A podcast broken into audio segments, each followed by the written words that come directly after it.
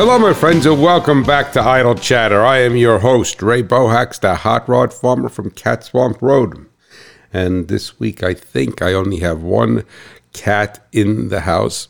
It's A L L I E, and she is sleeping.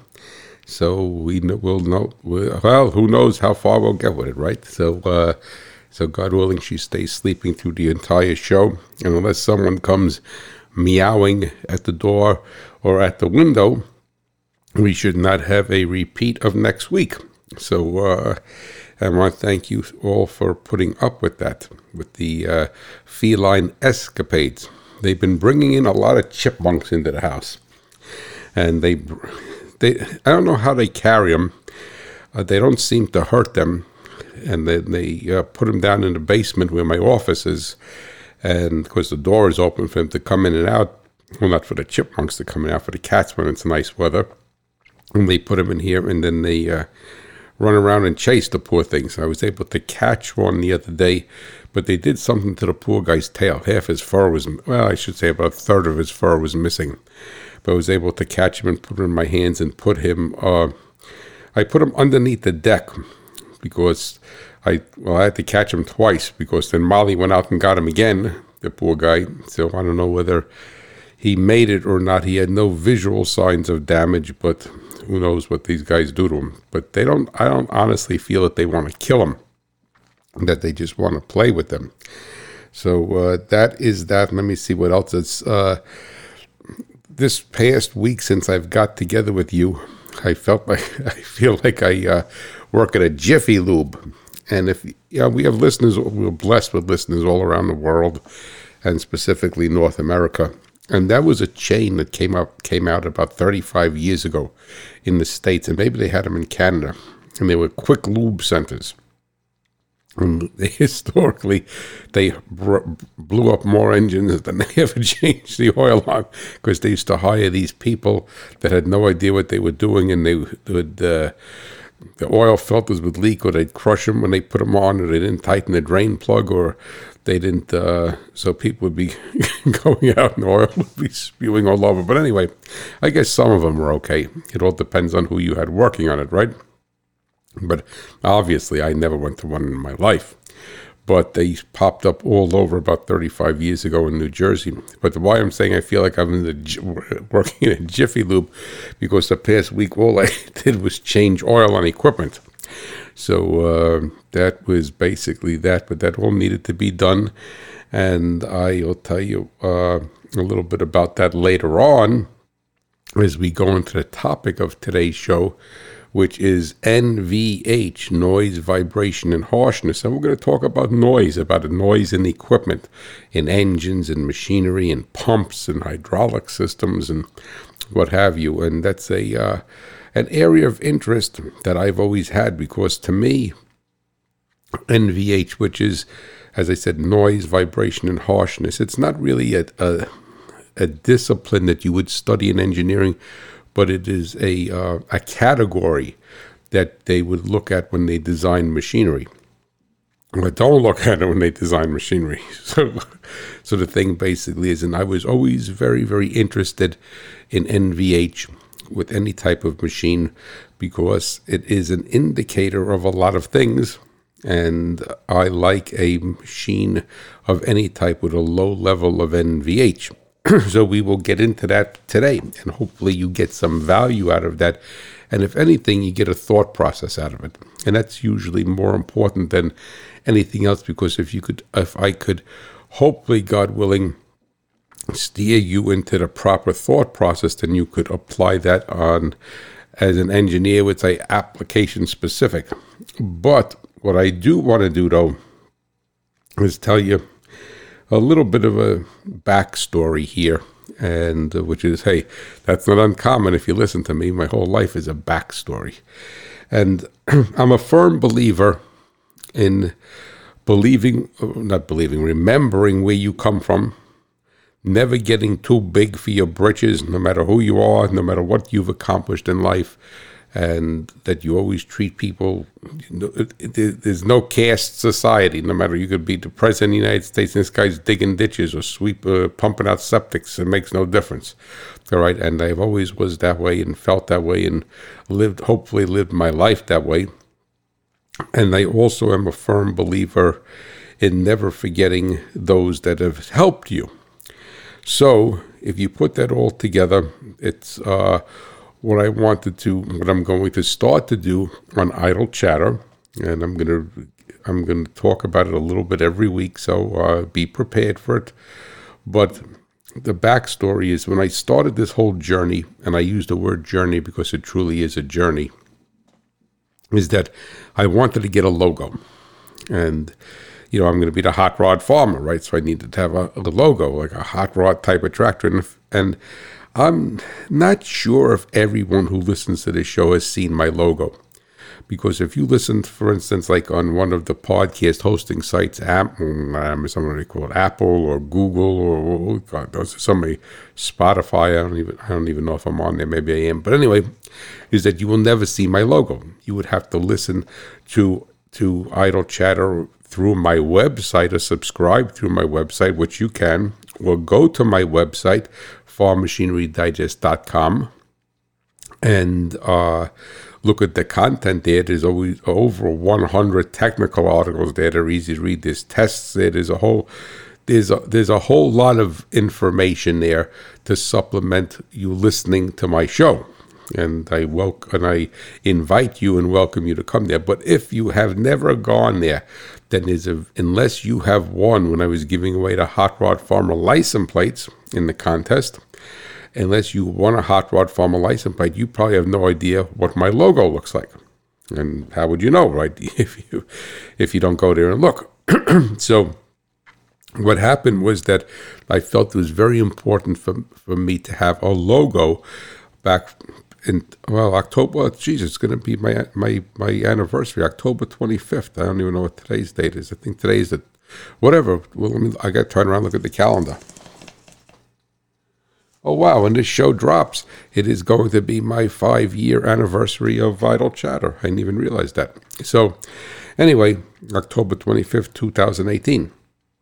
I wanted to get a logo, and obviously because it's Farm Machinery Digest and I wanted something with a farm tractor. And I wanted something that looked like, um, I didn't want it to look like a tractor pull tractor. Because you could get a lot of artwork with a tractor pull that looks like a tractor pull tractor. And then, but I wanted something that looked like a production agricultural tractor, but it was hot, hot rodded a little bit, right? And because uh, I don't want to, I didn't want people to think as I was just coming out into the marketplace that oh, this guy's a tractor pull guy. Not that anything wrong with tractor pulls, I love that, but that wasn't the focus of this podcast, and my website was educational. So I searched for something, and you know, obviously, I could not find it. I shouldn't say obviously, I could not find it. And then by God's grace, I came across this gentleman and this company. I can never pronounce his name, so I'm going to just use his business name. And I have it here, and so I don't mess it up. It's called Duck, D U C K, the letter K period, Design, Automotive Art Studio. So, by some miracle, I, I'm not using that term lightly, by God's grace, I was looking on the internet, and you know, and my internet exploration skills are not the best, but I was stumbled upon this guy Duck Design, and within the uh, artwork community, they call it cartooned out. All right, and what it so it's exaggerated. The drawing is exaggerated from what its normal thing, normal image would be, but then also being the hot rod farmer, right, and being a car guy, and I remember seeing and growing up, and when they had they used to sell in the back of Hot Rod magazine and Car Craft T-shirt iron-ons, and there was uh, Big Daddy Ed Roth, and he used to go by and they used to go by the name Rat Fink. And you bought these, and if whatever, if you liked that, I remember I I liked the Plymouth Duster, and uh, so you'd buy this Plymouth Duster iron on from the written by a drawn drawn by Rat Fink, Big Eddie Ed Roth, and it was like, and it was all cartooned out. So it was like you know, had these big the Hot Wheels cars, if you remember, those original Hot Wheels cars were based upon themes like that. And it'd have like a, a monster driving it, a big blower through the hood and flames, and uh, or and uh, it would have a big shifter coming. Each one was a little bit different, but you could you could find it for every car that you particularly liked. So if you were SS three ninety six Chevelle guy, and then it would say SS, you know, Chevelle SS three ninety six, you know, takes no prisoners. It had some kind of tagline to it. Uh, so I remember I used to really like the um, 1973 Plymouth Duster.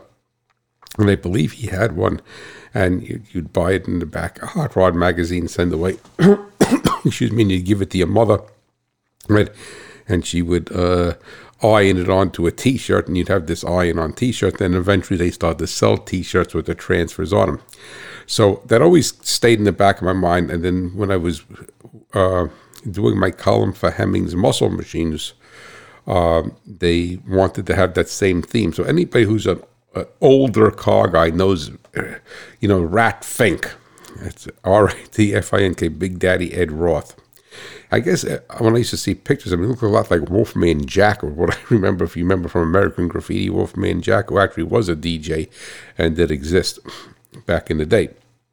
So I had in my mind, now I can't draw anything, but I could conceptualize things. I can't draw a straight line. So I had in my mind that I wanted like a Big Daddy Ed Roth Rat Fink production looking tractor, but not to the point where it looks like a pulling tractor. So what had happened was that, to get back on track here, by God's grace, I stumbled upon Duck Design. And he has a whole bunch of different cartooned out Ed Fink style, maybe not with a monster in him, Ed Fink style, uh, Big Daddy Ed Roth themed drawings. So I happened to look for it, and lo and behold, he had a farm tractor. And there's a Massey Ferguson farm tractor. I forgot which one, uh, the one before the 8S that's out now. So anyway, with a cab on it and it had so I mean if you know my if you know my logo then I'm, I'm preaching to the choir. It had a a a, a, a blow off sticking through the hood and flames coming out of the exhaust and the chrome exhaust and the rear tires are smoking. And uh, really was I mean, it was exactly dead nuts what I wanted. Exactly. It wasn't too crazy. And it was dead nuts what I wanted. It had chrome wheels on it and it was all drawn. So I reached out to him I said, I'd really be interested in that, you know, purchasing that, that from you to use as a logo. And, uh, but I would like to make some changes on it. I'd like to have American flag, waving American flag added to it. And then I want you to put idle chatter on it and, uh, and make the idle look like it's shaking vibrating, you know, idle chatter. So chattering, right? And then, uh, so when I wanted you to take Massey Ferguson off of it and put Machinery Digest. So he said, Oh, I could do that, no big problem. So anyway, so he did that for me in no time whatsoever and to much, much acclaim. I the people have seen that logo and I have it on my business card. and he was wonderful to work with. Wonderful to work with and a, a true, true art, artist and a true, true passionate artist about machinery. So why I'm telling you this is I want to help Duck. But what Idle Chatter is about, what this show is about, I said it right from the well from the beginning. I haven't maybe mentioned it now, 300 shows later. But the whole impetus of me doing this was a transfer of knowledge, to transfer knowledge to the audience in the agricultural community about different aspects of farm machinery, subsystems, hydraulic systems, alternators, or charging systems, what have you. But also under the guise of transfer of knowledge it's important for me to be able to convey to you, and then you do with it what you want, like anything in life, convey to you different companies or groups or products that I believe in. And, uh, and I believe in Duck K Designs. So, what I'm going to ask you to do is go to his website, which is www.duck, and that's D U C K hyphen designs, D E S I G N, not S, D E S I G, duckdesign.com. He also has a Facebook page and an Instagram page. But and look through what he has there. He has so many different drawings. But why I'm telling you this is that you could work with Duck, and he's so act, he's so easy to work with, and he is so cost effective to work with. Is the best way for me to say it.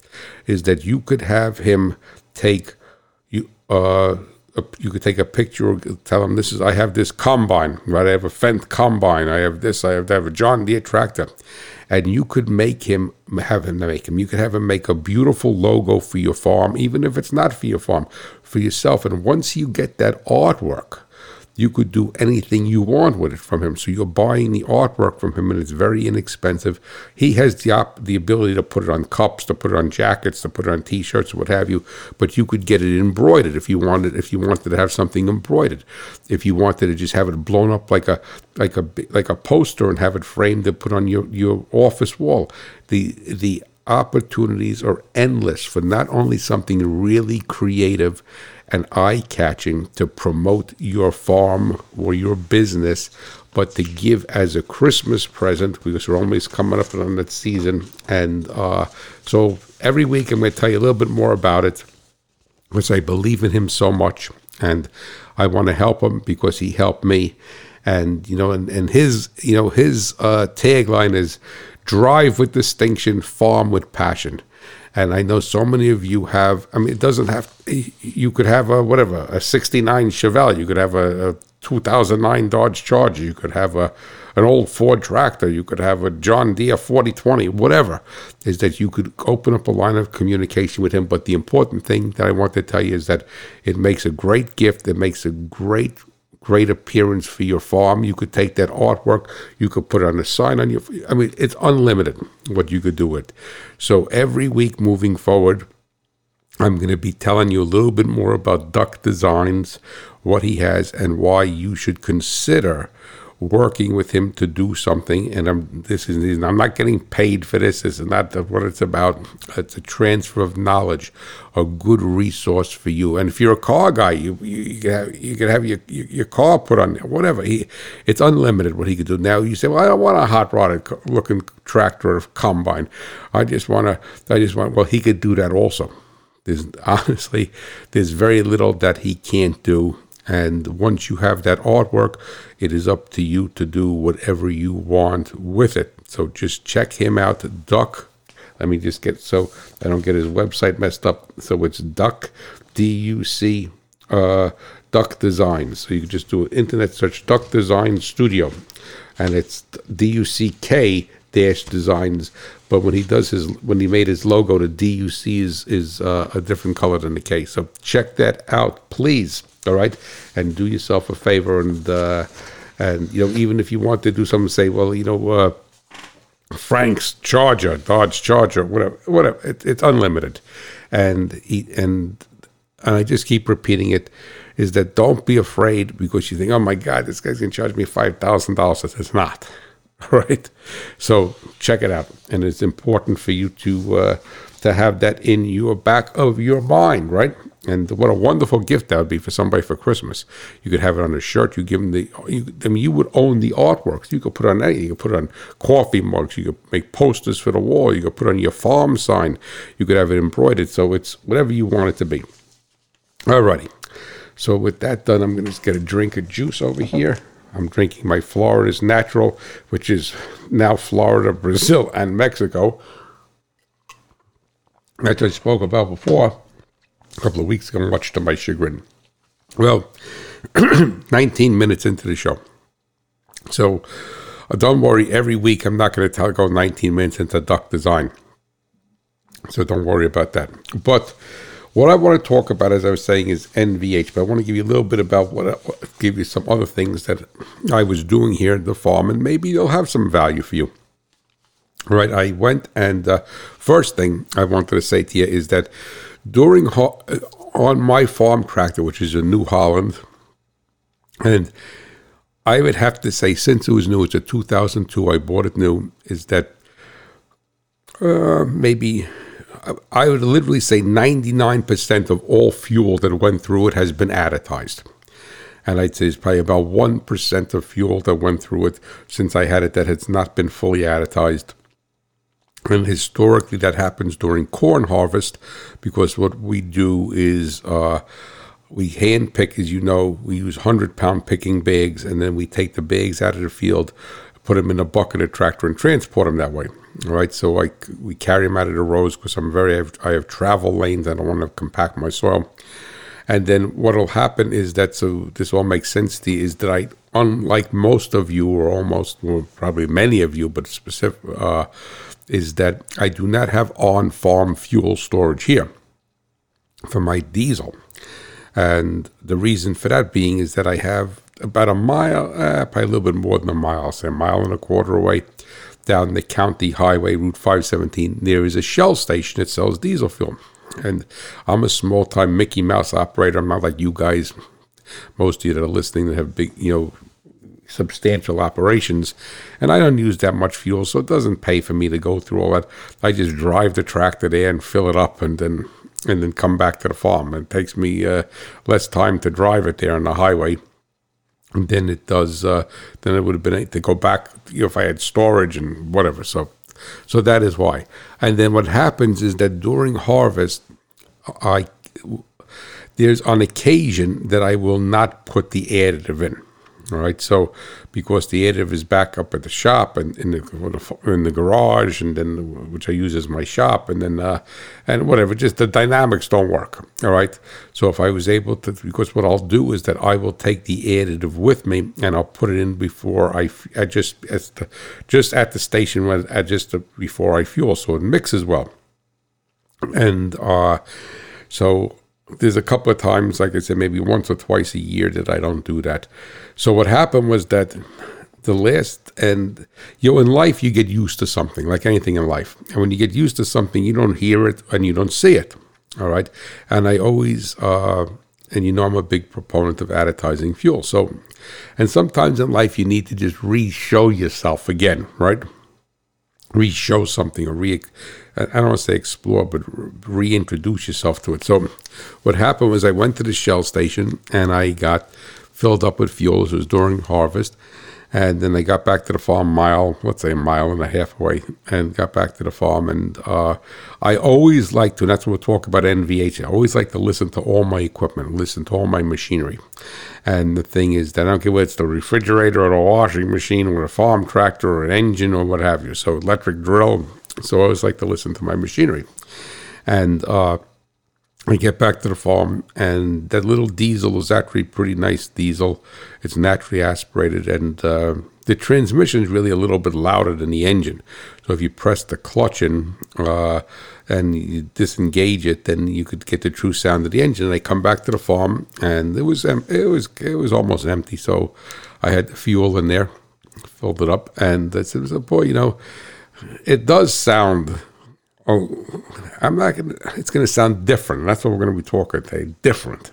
It's uh, is it louder? Uh, I'm gonna explain that to you as we hopefully get into the show. It does sound different. The combustion sound, the combustion, the combustion sound is different than it normally would be. It's not bad. It's not obnoxious, but it's different. So then, fast forward I ran out of that tank of fuel and I said, well, I'm going to really, you know, additize it properly this time. I'm going to prepare myself instead of running in the middle of harvest and just running there. And so I'll, I'll just take the additive, have it in the tractor with me and then what have you.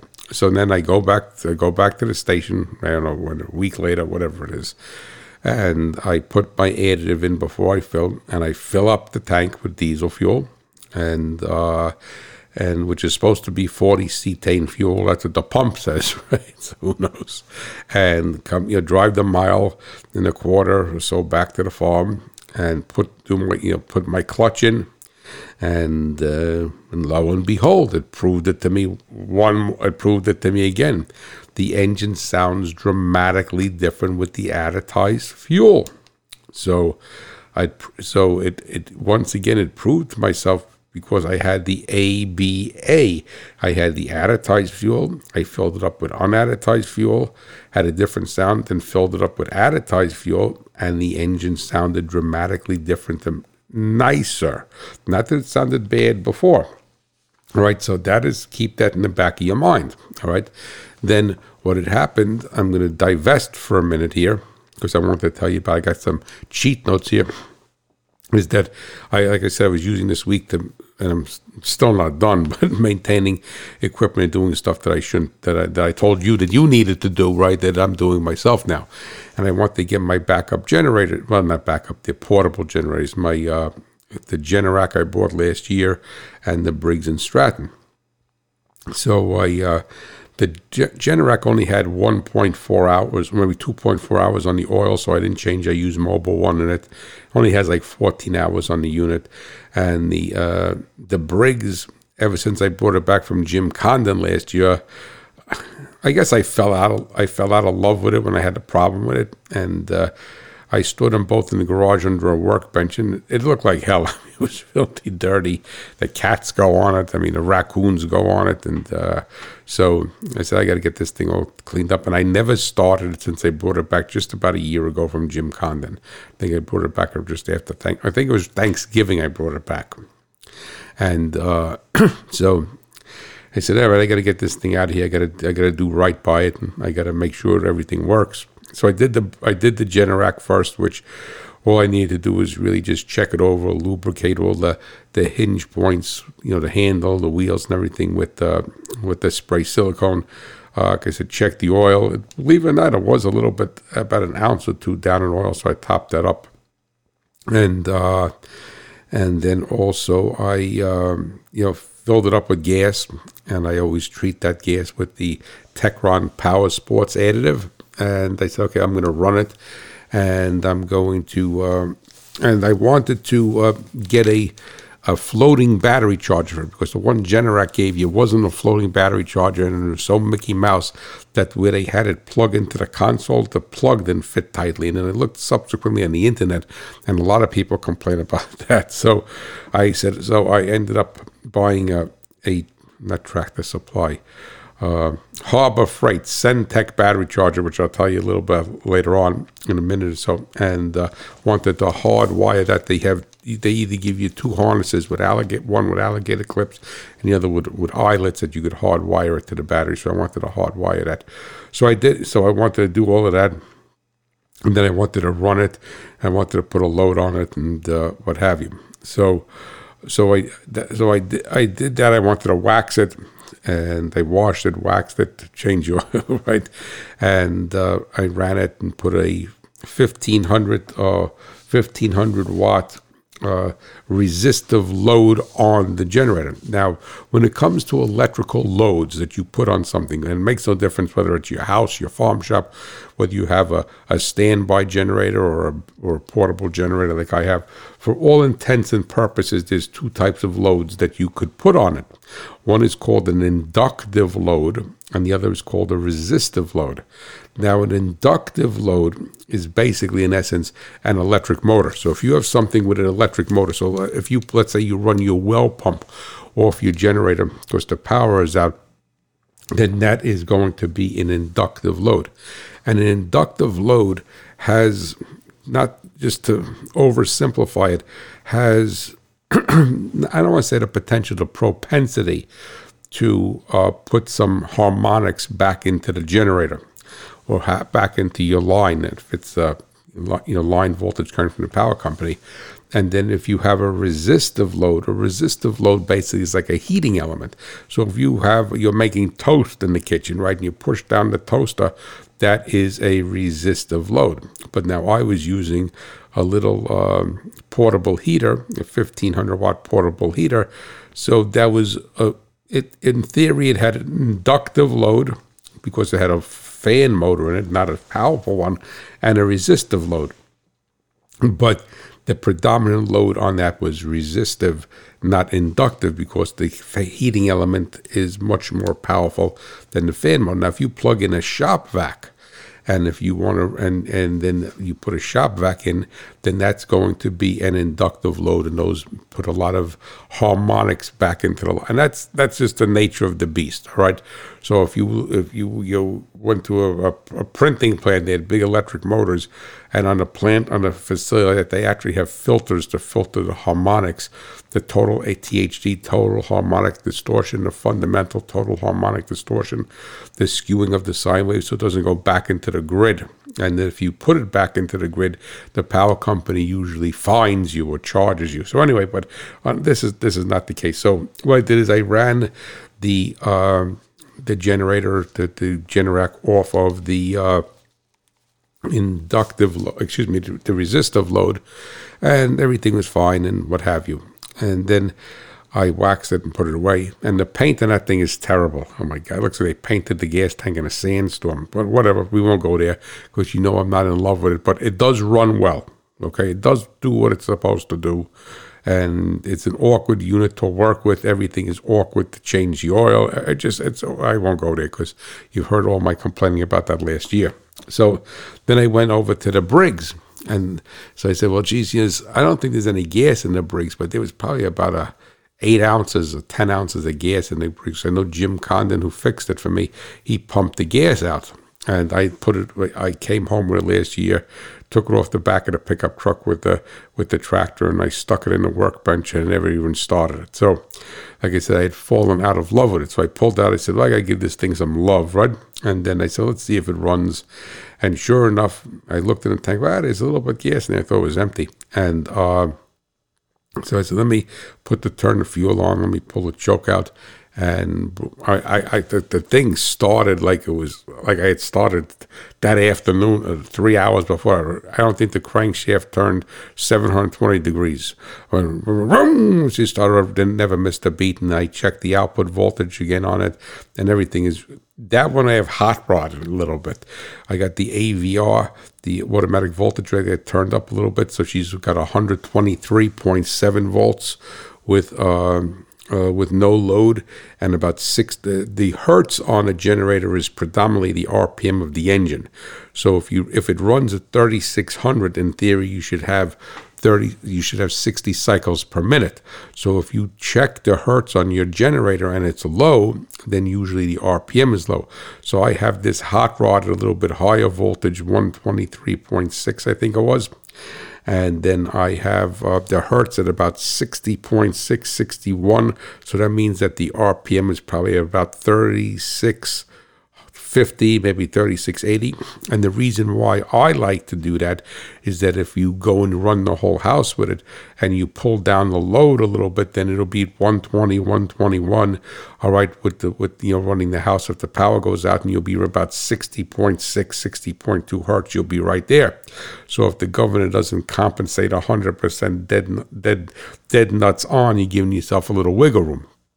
Right. So the Generac is uh like 118, 119 bump uh, volts uh, with no load on it. With the with the resistive load, it was just about the same, and the hertz is just a little, uh, just just about 60. It's never into the 50s, like 60.2. So it's right there. But the the I have the uh, Briggs hot rodded up a little bit more, which I think is better.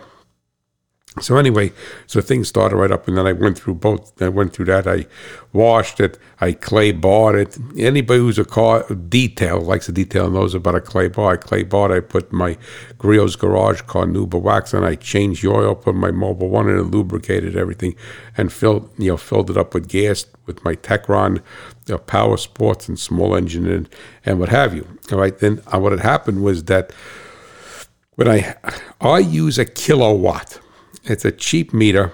All right, it plugs into the so- it plugs into a wall socket.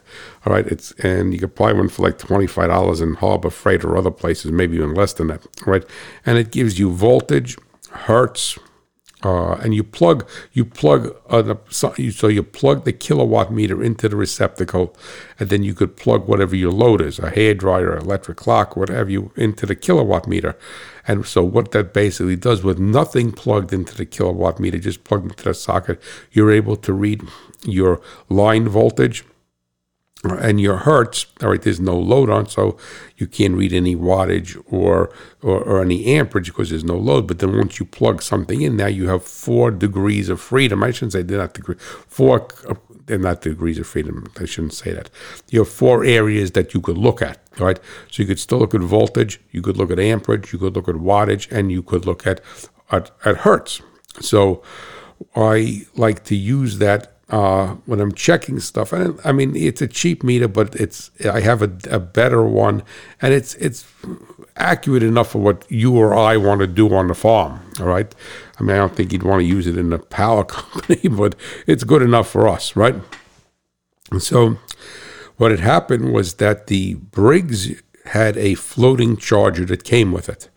The um, uh, the Generac did not. It came with a trickle charger. It never shuts off. And like I said, it had a bad connection where it goes into the console on the generator, so it never fit tightly. Me, that's why I bought the Harbor Freight Centech floating charger for that. But so what I like to do is if you're and uh, the Briggs charger had no indicator light, so you really don't know what's going on. The Centech has indicator lights, but who the heck knows if they're accurate, right? So uh, what I like to do is take this kilowatt meter and then plug the chargers for my generators in series through the kilowatt meter. So this way I could see, and I like to check the voltage of the battery on the generator with my voltmeter, my multimeter. So this way I have, you know, I know what the voltage is in the battery and I could see what the charger is drawing if it's doing something. So I so ultimately I found out that after six years of being on for 24 hours a day, uh, 365 days a year that the Briggs and Stratton charger must have given up the ghost, which I can't blame it. Like I said, it's been on for six years. All right. So what ha- I checked the battery on the Briggs. It was fine. It was 12.72 volts. But if you're doing a floating charger, then your battery should have a 12 volt battery should have about 13.2 13.3 volts in it so it made me suspicious of it because it should be a little bit higher because it puts a, what's called a surface charge on the battery then then it would be standard and so I said, geez, yeah, it's a 12.72 hour. That's fine. I mean, she's cranked over beautifully, started right up. But I said, that's a little bit. So I took my kilowatt meter, plugged it in, and at 12, and you know, you can't get any information tape, but in theory, these floating charges are supposed to kick in at around 12.6 volts, 12.7 volts, and then bring it up to like 13.2, 13.3, and shut off and then go back and forth between it. In theory. right? So, but you can't get any information. So, uh, but that's what they're supposed to do. So, what happened is that I plugged this charger into my through my kilowatt meter, and I saw that it's do, drawing nothing. So I know the thing went kaput. All right. So, and then I got the the uh, Centech from from uh, I keep calling Tractor Supply Harbor Freight. All right, I have like a love hate relationship with that store. I don't say I it's it's it's not a love hate. It's probably a love like I could disappointed in it. All right, whatever. So so I put my Centech in there and on the uh, to check that on because the lights are lighting up, but uh, to check the uh, circuit to see if that's working and when the battery is full on the Generac, which is should be 13.3 volts, then the Centech is down to 0.3 watts draw. Not 3 watts, 0.3 watts. So I have to keep an eye on that thing because I mean, that's that's not much of a draw whatsoever, and that seems to be working properly. But the take-home message here is, if you don't have one of these kilowatt meters, there's other brands which I think are a little bit nicer that have a backlit display. The kilowatt doesn't, but have one of those. You know, you want to know what your your your refrigerator, you want to know what your computer is drawing, whatever. It's, it's very it's it's so simple to use. It's inexpensive and it's a good indicator. And I used in this particular instance to confirm that the battery on the Briggs was only at 12.72, where on a float charger it should have been a little bit more than 13 volts. And then, so I kept the, I don't trust the Centech charger for no particular reason, but, uh, so I'm keeping the Generac plugged into the Centech, and whenever I go into the garage, I walk by and uh, look at the kilowatt meter and say, oh, it's, it's, it's drawing three tenths of a volt, so it's not putting any charge in. In theory, the battery is charged. All right, so I have to, you know, confirm that with a voltmeter. But that is that. So keep that in the back of your mind. All right, now what are we talking about here? Uh, we're to get back to NVH, all right, noise, vibration, and harshness. So, what I'm to challenge you guys to do is that I want you to start to get a mindset. Oh, well, I would like for you to get a mindset. It's proper way for me to say it because I can't want anything. All right, a mindset to recognizing NVH, noise, vibration, and harshness.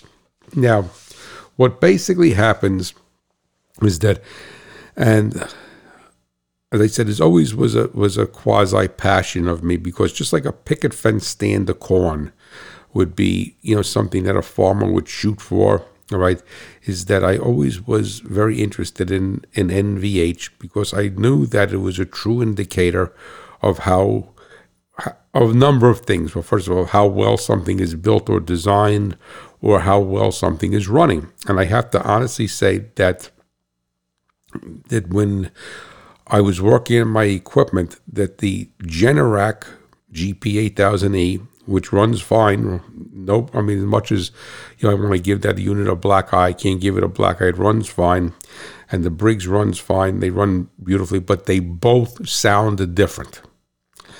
And, you know, so many times when we only think of volume or loudness, and I'm going to give you the engineering definition of that hopefully in a minute or two, is that but just like my voice sounds different than your voice, some people have a radio voice. I get this gravelly, terrible, I think it's a terrible sounding voice, and these issues with my throat. And my wife always says, clear your throat, clear your throat. so, like I did just now. So the thing is that that's the sound of my voice. Now, the thing is that when you when you have machinery, whatever the machinery. So if you so if you turn the turn the computer on or turn the radio on, and you hear me talking, let's say you listen to Sirius, right? And I come on and do a commercial for my show, right? That's a hot. If you know me, that's the hot rod for me. Even if you don't know me, right? I, I say now know me, but listen to my show. Is that you could recognize somebody's voice? So so you could recognize a singer's voice. You never met them. You could recognize a radio show, an actor's voice. You never met them. So everybody's voice has a distinction to it. And what it happens is that machinery has a distinction to its voice, all right, its sound, the way it talks to you. And what happened was that, now what happened is that, for example, is that the Generac runs fine, engine runs fine, started up immediately, right, runs fine but the engine and the and the power head that makes the electricity has a completely different sound than my Briggs and Stratton. And if you look at the specifications, they're both 420 cc engines.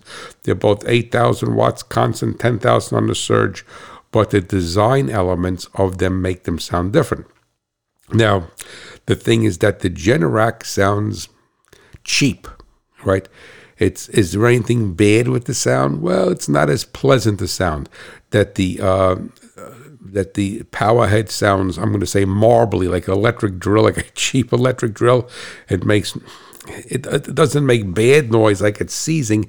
It just does. It has a higher level of NVH. The engine has a higher level of NVH. It's like somebody's voice sounds different than and uh, different engines. Uh, engines sound different for a multitude of reasons. And then, if you take the Briggs, of course, I had them side by side and put this put this put the I don't know what that was. Put the same load on it, right? And and and do that.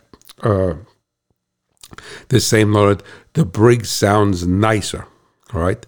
So the thing is that we have to start to listen to our machinery and we need to listen to machinery before we buy it because we want to pay attention to how it sounds. Does that mean, is that an indicator that's going to be good, bad, or indifferent? It is not an indicator, a uh, 100% indicator, but usually if something doesn't sound as nice when it is new, it's probably going to sound worse going down the road right? Down, not going down the road after you put some use on it.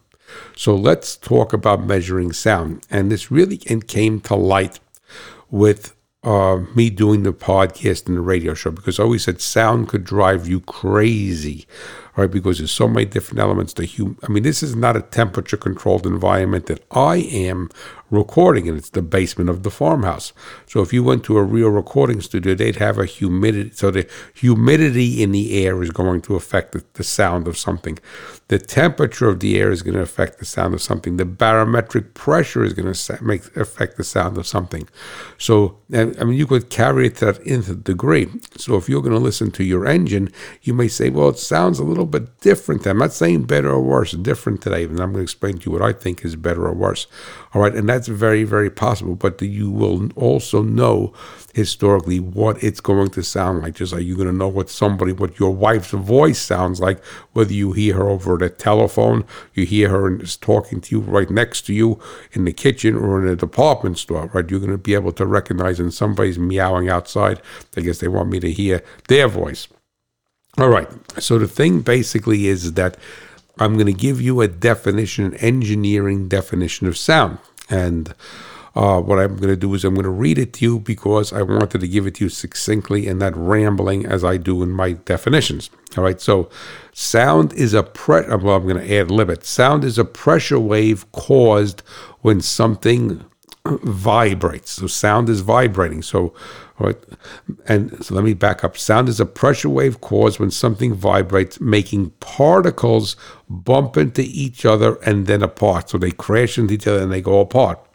The particles vibrate back and forth in the direction that the wave travels, but do not carried get carried along with them. So when you hear sound, then that is what it, it's it's it's these particles vibrating. So like a cat purring, right? Vibrating, cat purring. All right. So now there's diff now there's different elements of sound and we historically just think of, of decibels and that's one metric one metric to measure sound by, but it's not the only metric. So now let's talk about volume. So that is loudness. All right. So now volume, also called loudness, relates to the maximum pressure produced as particles are squeezed together as they are made to vibrate. This is also related to the maximum distance particles are moved from their normal position as they vibrate, much like how tall the ripples are in a in, in a pool of water if you throw a rock. When when you show sound waves on a graph, the amplitude is the height of the wave from the middle position and reflects how loud it is. So loudness, which we call volume, loudness of sound is measured in decibels. So if you if you have deal with OSHA, they say, oh no, that's too loud, or jet engine is this loud, or this this milling machine, this printing press, or that engine, that exhaust is too loud and the automotive industry has to do drive-by sound tests on production cars. So they have a specification for where the microphone is set and how far away from the vehicle, and the vehicle has to drive by at a certain speed, and it has to pass this decibel test. So decibels is going to be volume. So this is actually a measure of intensity loudness, which relates to how much energy the pressure wave has. Decibels are a relative measurement they relate the intensity of a pressure wave to a normal standard pressure. For the human ear in air, the quietest noises we can hear are around 10 decibels, whereas sounds of 130 decibels or more are considered painful. So that is loudness. So, as we move on to the next, uh, then we have pitch. So now this is with every sound. So pitch relates to the frequency or how many times a second the particles vibrate. So it's a hertz, it's a frequency, right? The distance between one wave and the next gives the wavelength. For sounds all traveling at the same speed, high frequency, high pitched sounds have waves very close together. Low frequency sounds have a greater distance between each wave. An extreme example is the low pitch calls made by a humpback whale, which could have up to 100 meters between the pressure peaks of their sound waves. Right, so that is pitch. Then frequency, the graph shows, well, there's a picture of the graph here. As the frequency increases, the distance between the peaks of the sine wave graph increase, decrease. All right, so now we have noise. All righty. So now So we have we have volume, we have pitch, frequency, we have noise. Noise is a very subjective term. It can refer to any unwanted sound, but is more correctly used to describe sound that isn't rhythmic or pure. When the sound waves from a single sine sine wave sine shaped wave on a graph, we hear this we hear the sound as pure as a pure note. Tuning forks produce a pure sound, one note, a single frequency, and a very smooth line on a graph. When we combine pure notes, we can create harmonics. Harmonics are the basis of all musical instruments and result from overlaying pure notes. Noise is produced when the notes aren't pure. The trace on the graph is bumpy and random. Our ears detect this as less pleasant sensation and often try to screen it out. In terms of listening, underwater, what we mainly hear is noise, a jumbled mass of sounds with no repeating pattern or clear, pure notes. Alrighty, so what does this have to do with machinery? Well, the thing is that it's very important because under the study of NVH, which is noise, vibration, and harshness, that we are used to looking at just decibels. So I have a decibel meter and the cheap decibel meter, all right? So if I were to take a decibel reading, if I, I shouldn't say if I were, I take a decibel reading of my Generac, using that as an example, my Generac generator running at with a with a resistive load, a 1500 watt resistive load, at let's say 10 feet from the unit. Then there's other dynamics that come into play because you could have which way is the muffler, you know, facing and what have you. But you try to normalize this as much as possible. And let's say you get 100 decibels, all right? And then I go to my Briggs and I run the same load on it, or I do everything the same, all right? And I get 70, let's say 80 decibels, all right. Well, let's say I get hundred decibels, the same the same level. But so a hundred decibels when you're listening to something is the volume, the amplitude of the wave. What I'm talking about, that's why it's it's called. Okay, here's Ali. No, Ali, don't walk on the machine, Ali. Okay, I'm going to have to try to stop this for a second because she wants to go out. Okay, she just almost jumped on the soundboard, which would have been a disaster. Okay, I'm back. So Ali went out. So you could have the same decibel level, which is the loudness, but have a different quality of sound. So, for instance, if I talk to you like this, hello, this is Ray The hot rod farmer. Or if I say, hello, this is Ray Bohacz, the hot rod farmer, what I'm basically doing is I'm varying the loudness, but the sound of my voice or the noise that is in my voice is not changing. It's going to be turned down as far as volume is concerned, so we may not hear it like the mouse in the house at night. The mouse in the house at night seems to be very loud, even though the noise the mouse makes is no different, all right? Than would, excuse me, during the day. And that is what the point that I'm reaching at, or trying to achieve, I shouldn't say reaching at, is that when you listen to machinery, that you have to identify are you listening to loudness? All right. Are you listening to volume? All right. Are you listening to pitch? Or are you listening to frequency? Or are you listening to noise? So now I know I'm going to insult some people, but to me, you know, somebody, and I'm the hot rod farmer, right? You have a guy with, with a Harley, I, probably one of the worst sounding machines in to my way of thinking, is a Harley Davidson motorcycle under load with with no mufflers on it. That's just noise. As far that's just terrible noise. You get some kid with a with a with a, with a car with with with with flow through uh, open. I don't say the the type of mufflers that just make noise. All right, that's just noise. That doesn't sound. Now you could take a Harley Davidson, right? Because if you take the exhaust off of it, to me it sounds terrible. That's noise as an engine guy. That doesn't. That's, that's like that's like a, a monkey pounding on a keyboard and a drum. That's not music. All right. And the thing is that, so a lot of people like noise. They like volume and noise. They want to have an engine and machine that's loud. all right, that's just loud with a lot of noise, but there's no rhythmic sound to it. There's no there's no structure to it. It's just noise, and that's why we call it engineering noise, vibration, and harshness. It's an unpleasant sound. So now you take a Harley from the factory, that's all that has the proper muffler system on it, right? And that sounds to me that sounds very sweet right? The way the crank firing is is different. I mean, it's different than, than an inline engine or or a crotch rocket. But the thing is that, but it's it's controlled and it's rhythmic and it's nice. It's not noise, right? So now, what happens is that if, as I was saying, is that if you if you were to uh, listen to my Generac generator, all right, the decibels may not be any different than my Briggs, but there is a lot of noise. It's an unpleasant sound. The power head sounds, the engine, the combustion in the engine doesn't sound as smooth and as nice. All right. So let's say you you you have a combine, right, and you're listening to the to the header running, right? You're listening, to, you're harvesting crops. You have to be aware of that sound that that unit now it's going to have, just like my voice is going to have an intrinsic and natural sound pattern, all right? Then you will go, but now you hear something different. Is it bad? Is it necessarily louder? No, because louder is volume, the amplitude of the wave, but its pitch, its frequency has changed, and that's what you need to really tune your ear into.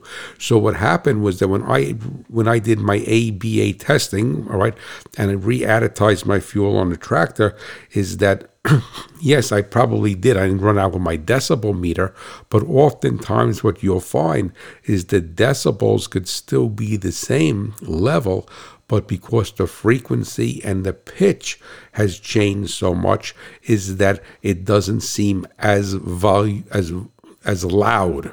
All right, and sometimes it is quieter very, very important for you to listen to because that is going to be a real canary in the coal mine for you with your machinery.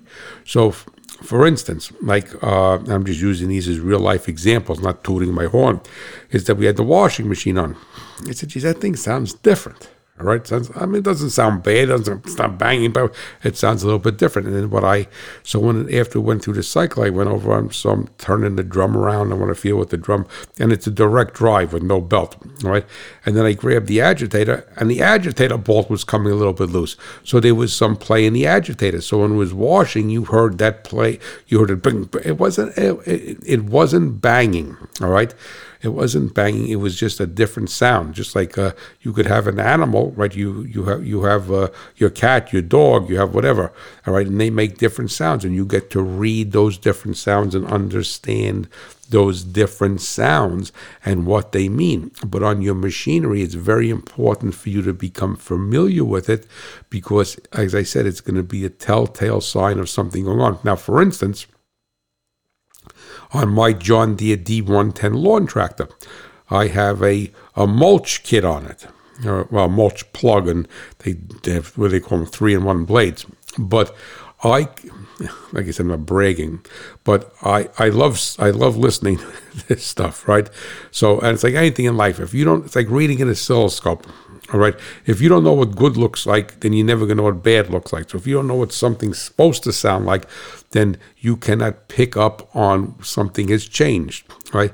So I could tell when that mower deck is loaded up with grass shavings underneath it. All right. And I need to I need to clean it and scrape it because the sound of the air with the blades, all right, changes. Can, can I explain to you how it changes? No. I can't I can't go and say to you, well, I know it's this or it's deeper pitch, but it changes. All right.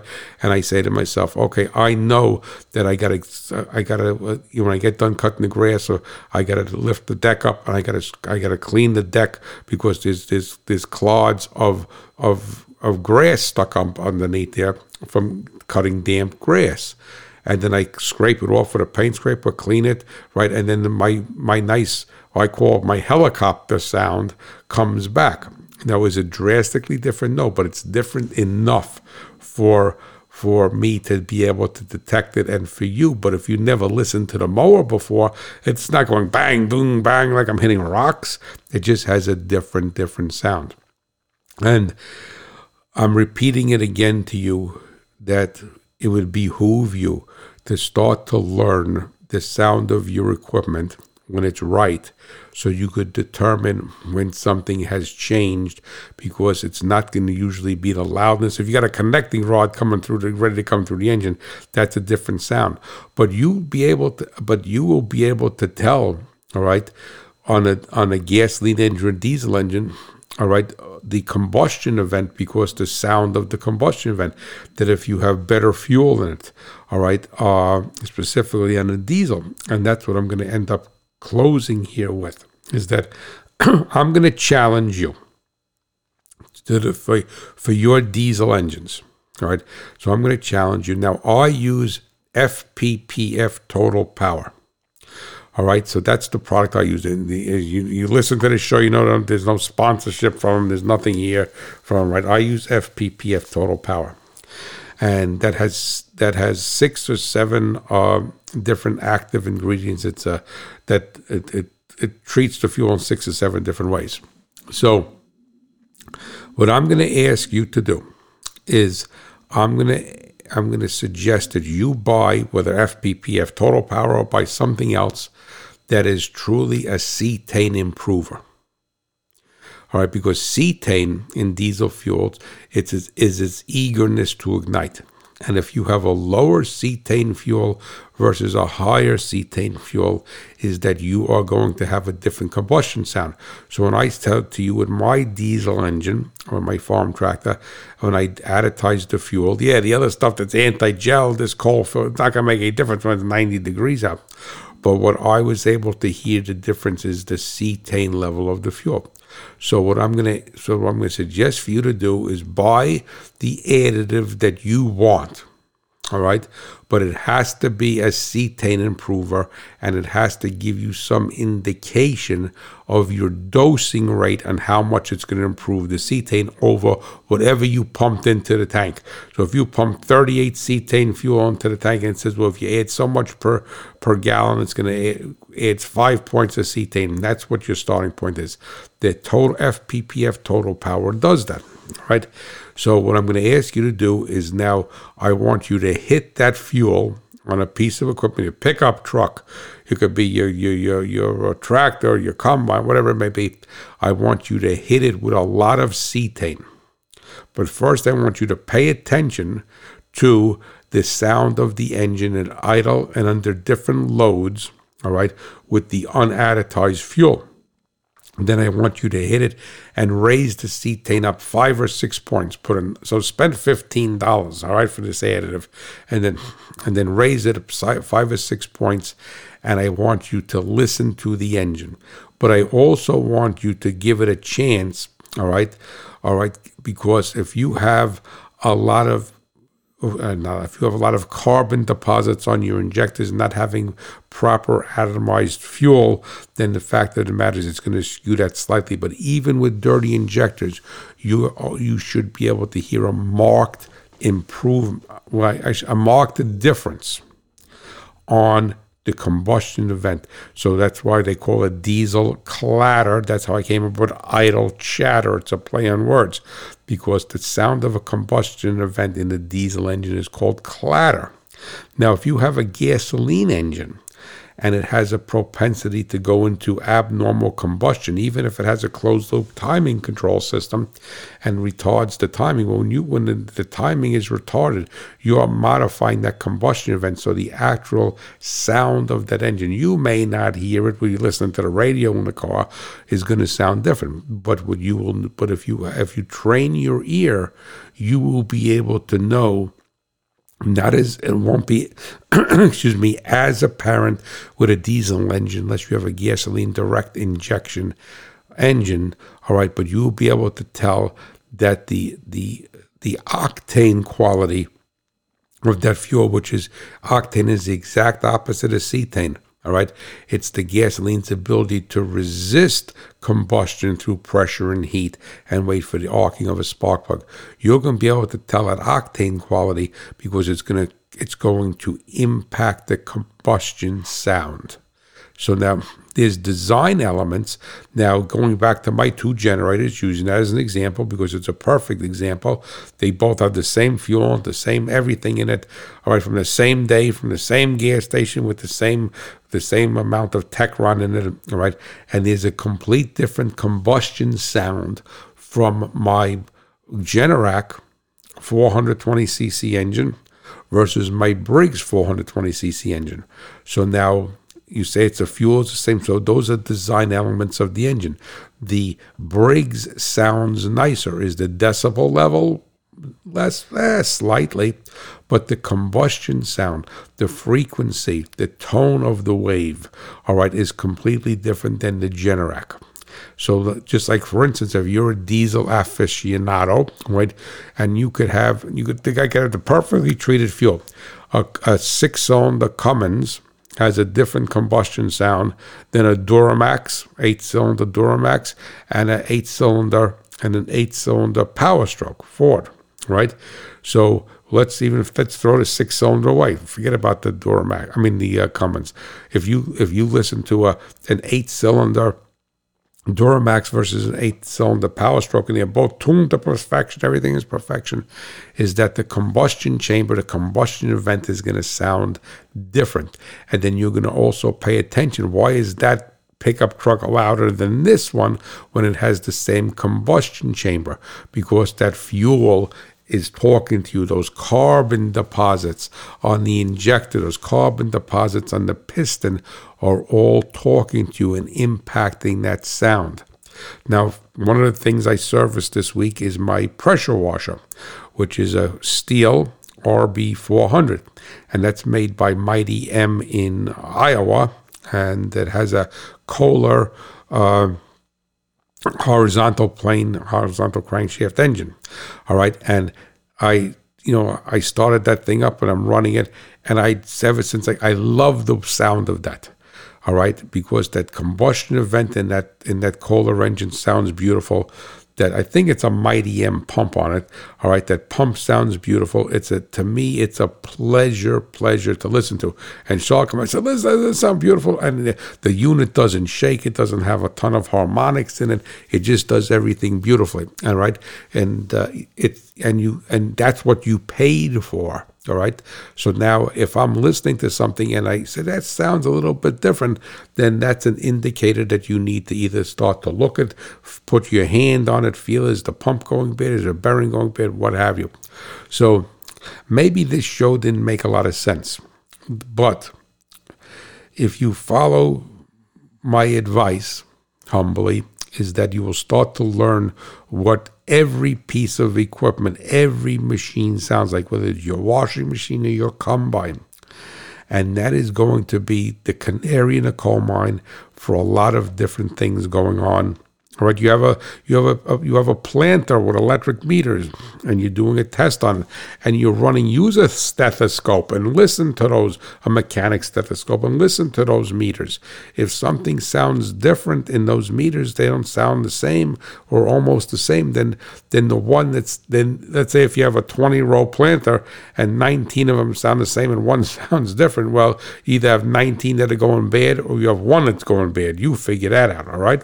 So the things that it's very, very important for you to, to understand and embrace that noise in a machinery. All right, a noise in a machine is not what you want to hear. You don't want a, a Harley Davidson with open pipes. All right, you don't want to have a Mazda rotary with open pipe with an open pipe on it. That is just noise. You want to have a nice sound and that nice sound is going to be so important. And you have so many guys with hot rods, they think they just, man, they want to make noise. Well, I, I, don't know what you want to make noise for, right? Because that's just noise. That's that's not pleasant to anybody's ears, and specifically your, um, probably not even your own, but you won't admit it, right? So the thing is that, so keep that in mind when you buy something you buy electric drill. You buy. I mean, for instance, I bought you know my my uh, love hate Harbor Freight. Right, I bought it a couple years. I think two years ago. I bought this little compressor, right, from Harbor Freight. It's perfect for I do put air in the well tank, pump up some tires. I have a bigger compressor, but this one I don't need to run a bigger compressor just to put five pounds of air in the tire. Or, so it's perfect for what I use it for. I mean, the NVH on that thing is, I mean, granted, it was $49, all right? I mean, the NVH in that thing was, was is is terrible. It's the most rough sounding. I mean, just every type of unpleasant noise. I mean, you, I plug that thing and the cats run away. right? and the thing is that I mean, it sounds like it's going to blow up any second. Right? Has it blown up yet? No, I haven't used it that much, but it does not give you a level of confidence. Right? So but also, like I said, it's a $49 compressor from China, right? So I don't expect it to run, you know, uh, nice and smoothly and what have you, as as as you would uh, a Swiss watch. But it's something to keep in mind, and hopefully, I was able to drive that, you know, drive that point to home to you. Listen to the alternator on your equipment. Listen to the injection pump. Spend eighteen dollars and get a mechanic stethoscope. All right listen li- listen to a hydraulic system you know you when a hydraulic system talks to you and you, you are you're trying to do something and you're moving 11 here ah, it's just talking to you even if it's nice and warm out that's like riding by a field and seeing the corn already wilted or turning turning yellow right too late now all right take the stethoscope and listen to your hydraulic hoses. I'm not saying you do this every five minutes, all right? Listen to get this sound, and you will be able to really, really be surprised in what sound on machinery will tell you. And specifically, if you have a new piece of machinery or fairly new, then use that as your starting point, your baseline for the sound. So if you are blessed to have a new tractor, listen to the hydraulic hoses all right, and always listen to them in the same spot. So if you listen to them at the back of the track, the front of the track, because it's going to change. All right, you say, no, I know this thing doesn't sound doesn't sound right. I mean, and uh, there's something changed here. And the most important thing when you're diagnosing something is to identify that something changed. All right, we don't know what it is right now, but something changed. So it's the idea of something changing is what is going to give you the, the, the catalyst and the impetus for you to look at something before it becomes a major failure or a major breakdown or a major expense. So if you have any questions on this, uh, please feel free to reach out to me at Hot Rod at farmmachinerydigest.com. If you do the diesel fuel test, do that. But if you got tin ears and you can't hear anything, then forget about it. You're not going to know the difference anyway. But do the diesel fuel test, add, additize it, and really bump up the cetane and see what happens with the sound of the combustion event of the engine uh, idle under load, and then you will be surprised. You will teach yourself. Listen to your hydraulic system. Listen to your alternator. Listen to your generator.